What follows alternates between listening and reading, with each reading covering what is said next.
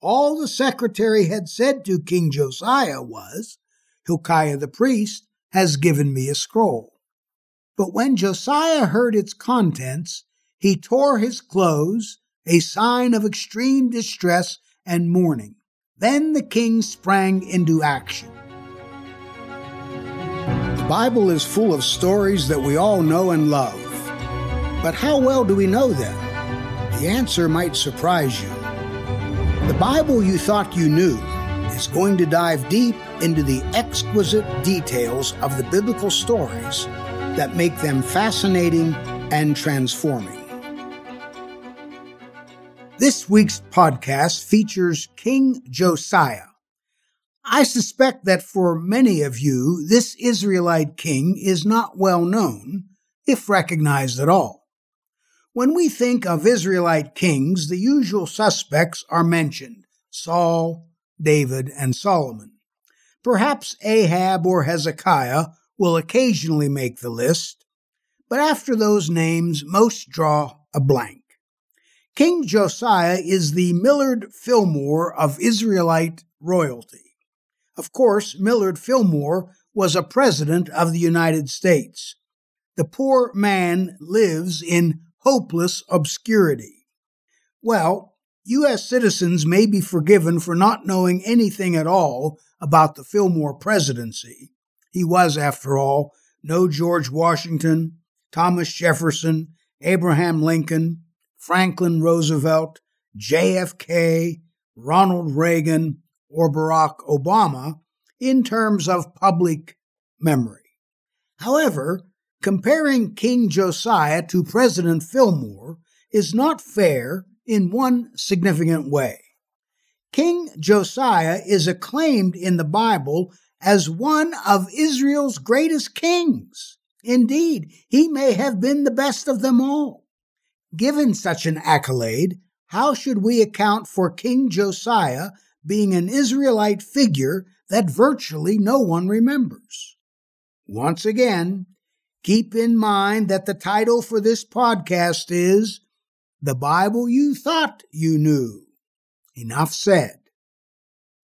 King Josiah's story is recounted in 2 Kings chapter 22 verse 1 through chapter 23 verse 30 and 2 Chronicles chapters 34 and 35. We will cover this material in the next 3 podcasts. Two will be dedicated to the account in Second Kings, and the third will deal with Second Chronicles, which has a very different perspective from that found in Kings. My hope is that King Josiah might get a little more recognition. According to at least one biblical appraisal, he is more than deserving.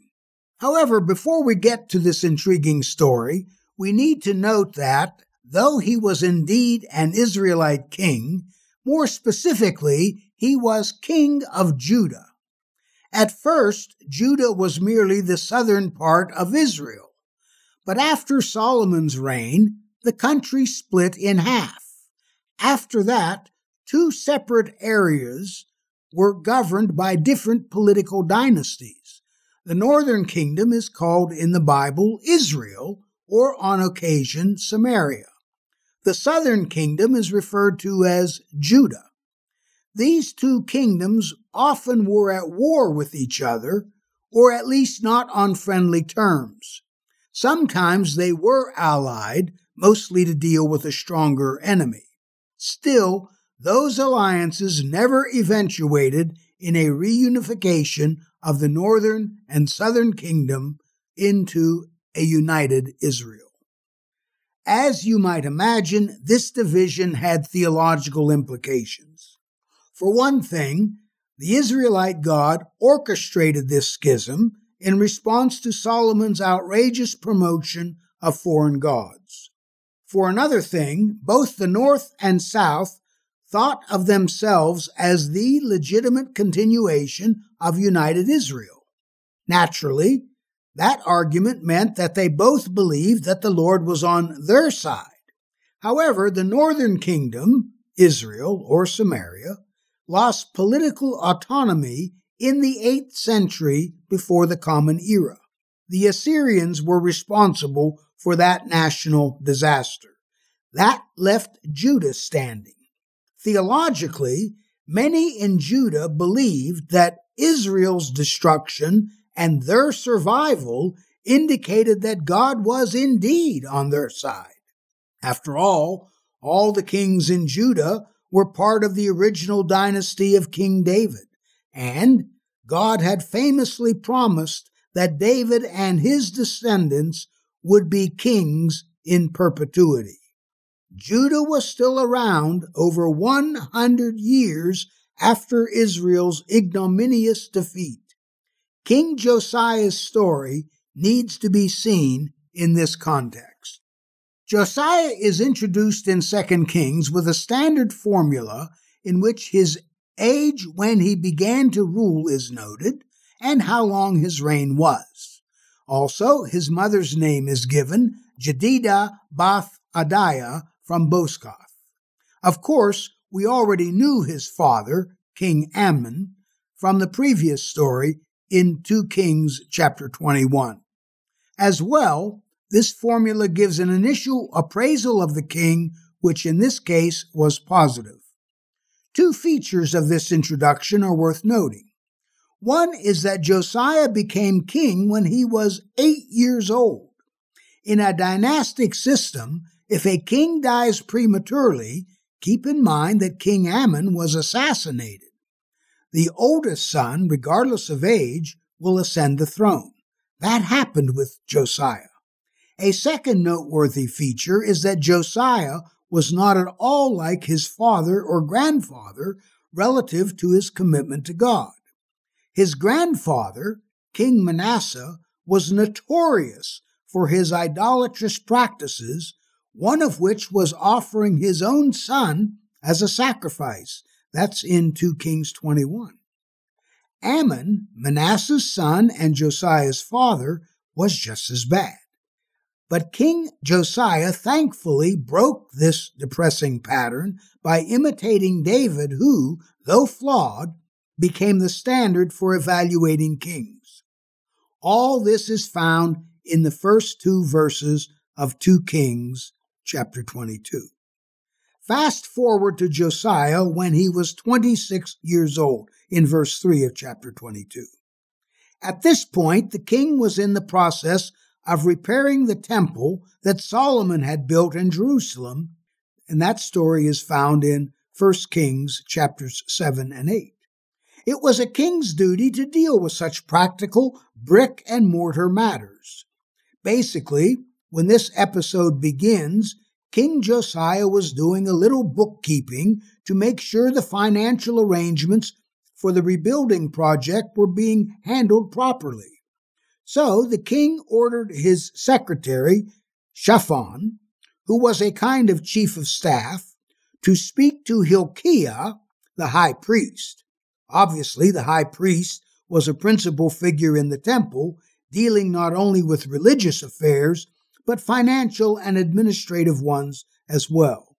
Shaphan was to have the high priest distribute funds that had been collected from the people to the various craftsmen who were working on the temple. Demonstrating his attention to detail, the king even mentioned the trades that were being employed carpenters, construction workers, masons, and foremen responsible for purchasing wood and stone products. Interestingly, the king told Shaphan that it was unnecessary for the money to be accounted for because he had confidence in the workman's honesty. That's in verses 3 through 7 of chapter 22. This activity is so mundane that one wonders what makes it biblical.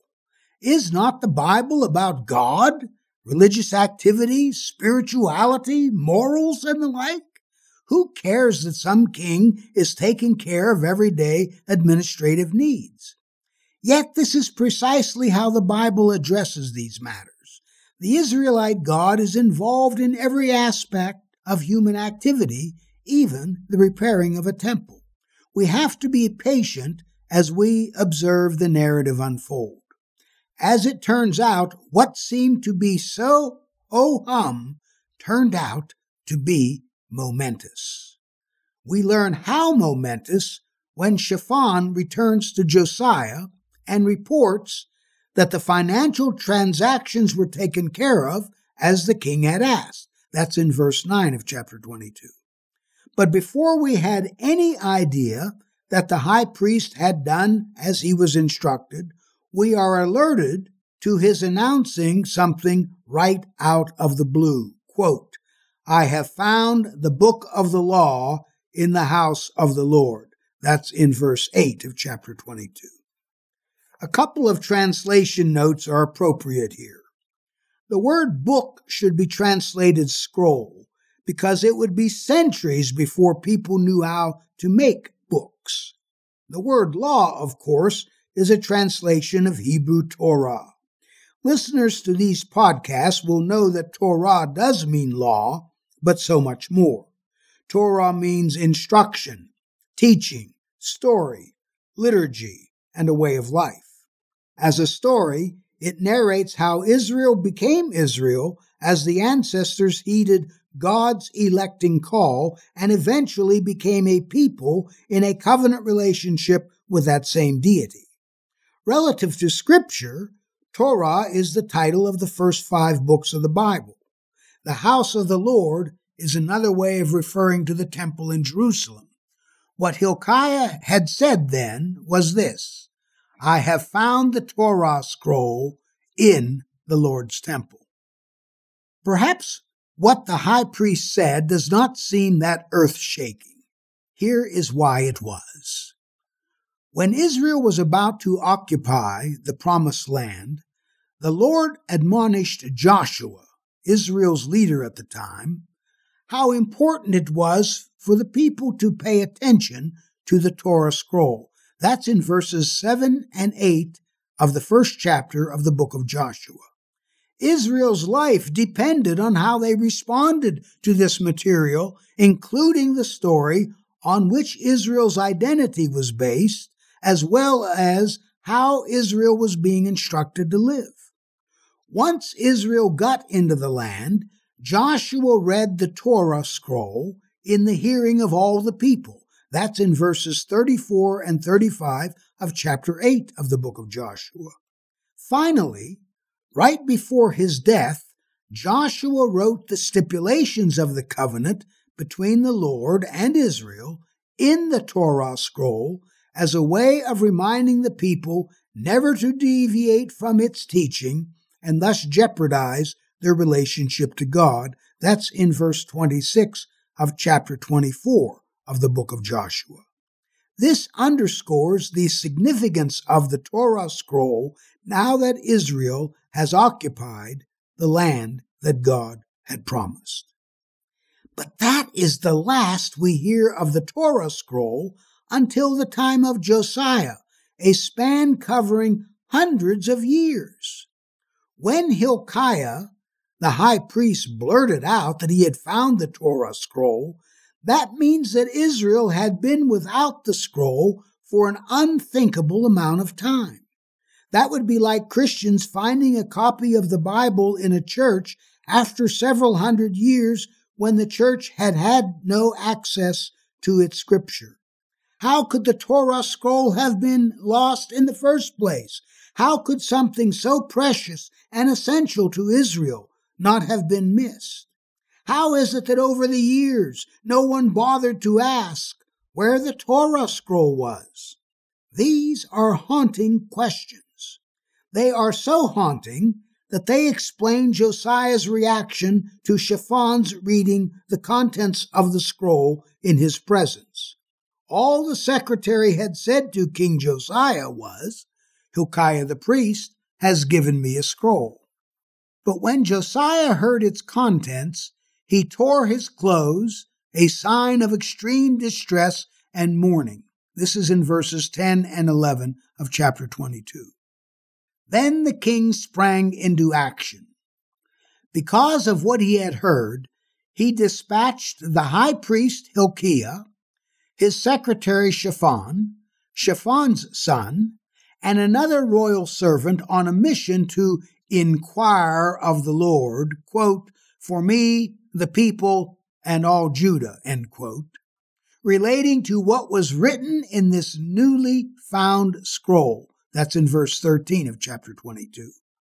Make no mistake, inquire is a strong word, virtually a technical term for ferreting out God's will in a particular situation. How one might divine the Lord's will in such settings might require various methods. One way or another, however, what God thought about that situation had to be ascertained.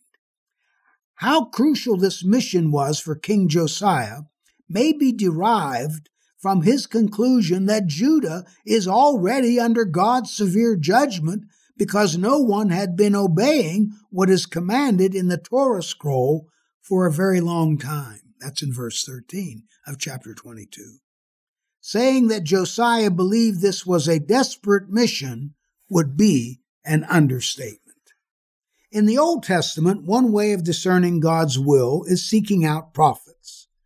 That explains why King Josiah's contingent went immediately to consult with Huldah, a female prophet. Female prophets were rare in Israel. Perhaps the most famous one was Deborah. That's in Judges chapters 4 and 5. Isaiah's wife was also a prophetess, as is indicated in Isaiah chapter 8 verse 3, as was Miriam, Moses' sister, and that is in Exodus 15 verse 20. One is mentioned quite negatively as conspiring against Nehemiah in the book of that name, chapter 6 verse 14. Of these, however, only Huldah gives a bona fide prophetic oracle which begins with the well known words, Thus says the Lord. That's in verse 15 of 2 Kings chapter 22. Miriam sang, and Deborah was a judge and military commander, but only Huldah had an oracle in her resume. And what an oracle it was! It began with a thundering prediction of judgment, the very judgments that are enumerated in the Torah scroll itself. That's in verse 16 of chapter 22. This doubtless referred to the curse section to which Joshua alluded way back in Joshua chapter 8. Huldah continued her prophetic denunciation by cataloging Judah's sins. The people had forsaken the Israelite God and simultaneously burned incense to other gods. Burning incense had to do with worship practices. Ignoring their own deity while paying tribute to foreign gods could not help but to enrage the Lord. According to Huldah, when God kindles the fire of judgment, it will not be quenched. That's in verse 17 of chapter 22. Having pronounced such dire judgment on Judah, Huldah next addresses Judah's king. Though Judah was collectively guilty, Josiah was their king and therefore complicit to some degree. If Judah had forsaken the Lord and engaged in idolatrous behaviors, Josiah was perhaps oblivious, or had turned a blind eye, or perhaps did some of the same things himself. In any case, until the Torah scroll was found, the only thing he was concerned with was repairing the temple's brick and mortar. Clearly, the temple needed a much more thorough sort of repair. Regardless of how important it was to maintain the physical properties of the temple, the very building which symbolizes the presence and power of God, nothing could match the necessity of a complete religious and spiritual reform.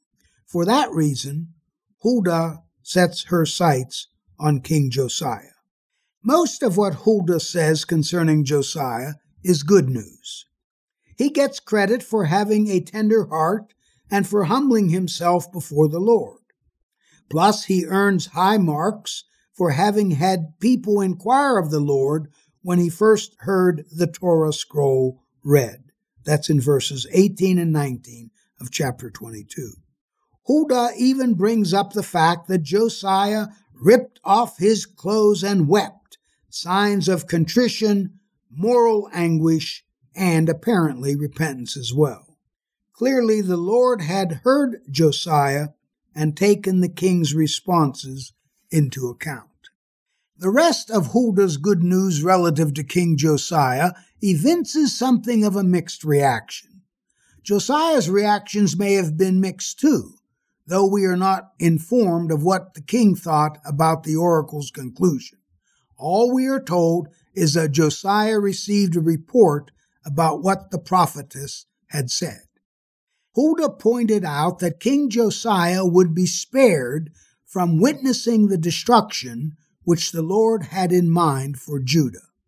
Mincing no words, the prophetess referred to the evil that the Lord was planning.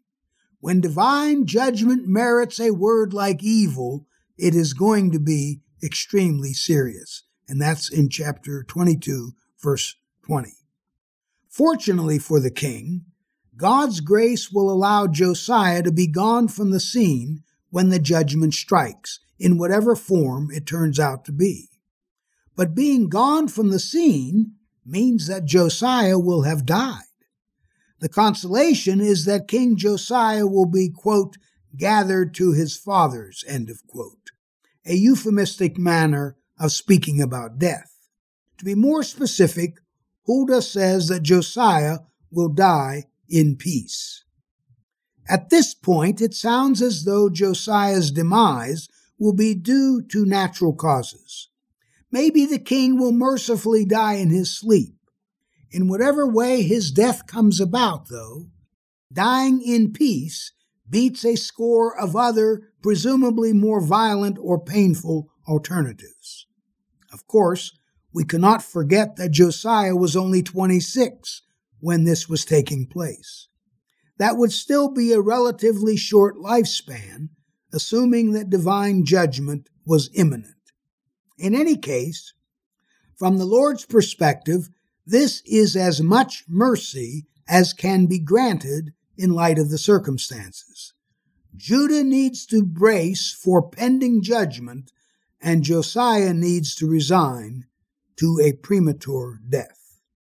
Huldah summarized the Torah scroll to a T. The covenant made after the exodus from Egypt between God and Israel had stipulated the terms of the agreement.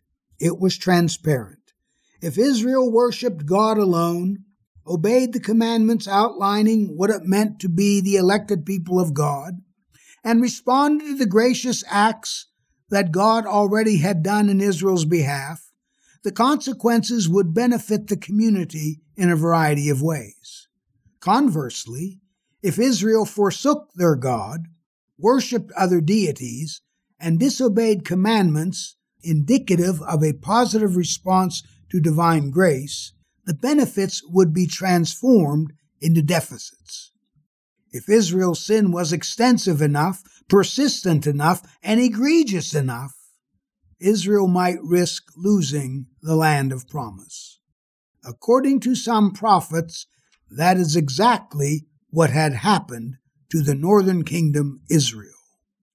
That had not yet happened to the southern kingdom Judah. But according to the Torah scroll and Huldah the prophetess, it was only a matter of time. That was the bad news. The only good news was that King Josiah would not be around to watch.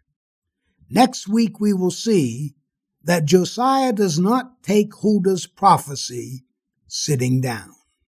Let me remind you at the end of this podcast to check out my website, faspina.com, and look for there soon menus of mini courses that will be offered throughout the rest of the year.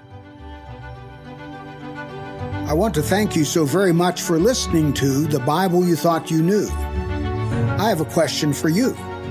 Do you have a question or topic that you'd like me to cover on the podcast? If so, All you need to do is head over to Apple Podcasts and do two simple things. One, leave a rating and review telling me what you think of the podcast. Two, in that review, ask anything you want related to the Bible. That's all you have to do. Then, listen in to hear your question answered on a future episode. Join us next time on The Bible You Thought You Knew when we discuss Jesus' personal Bible. God bless.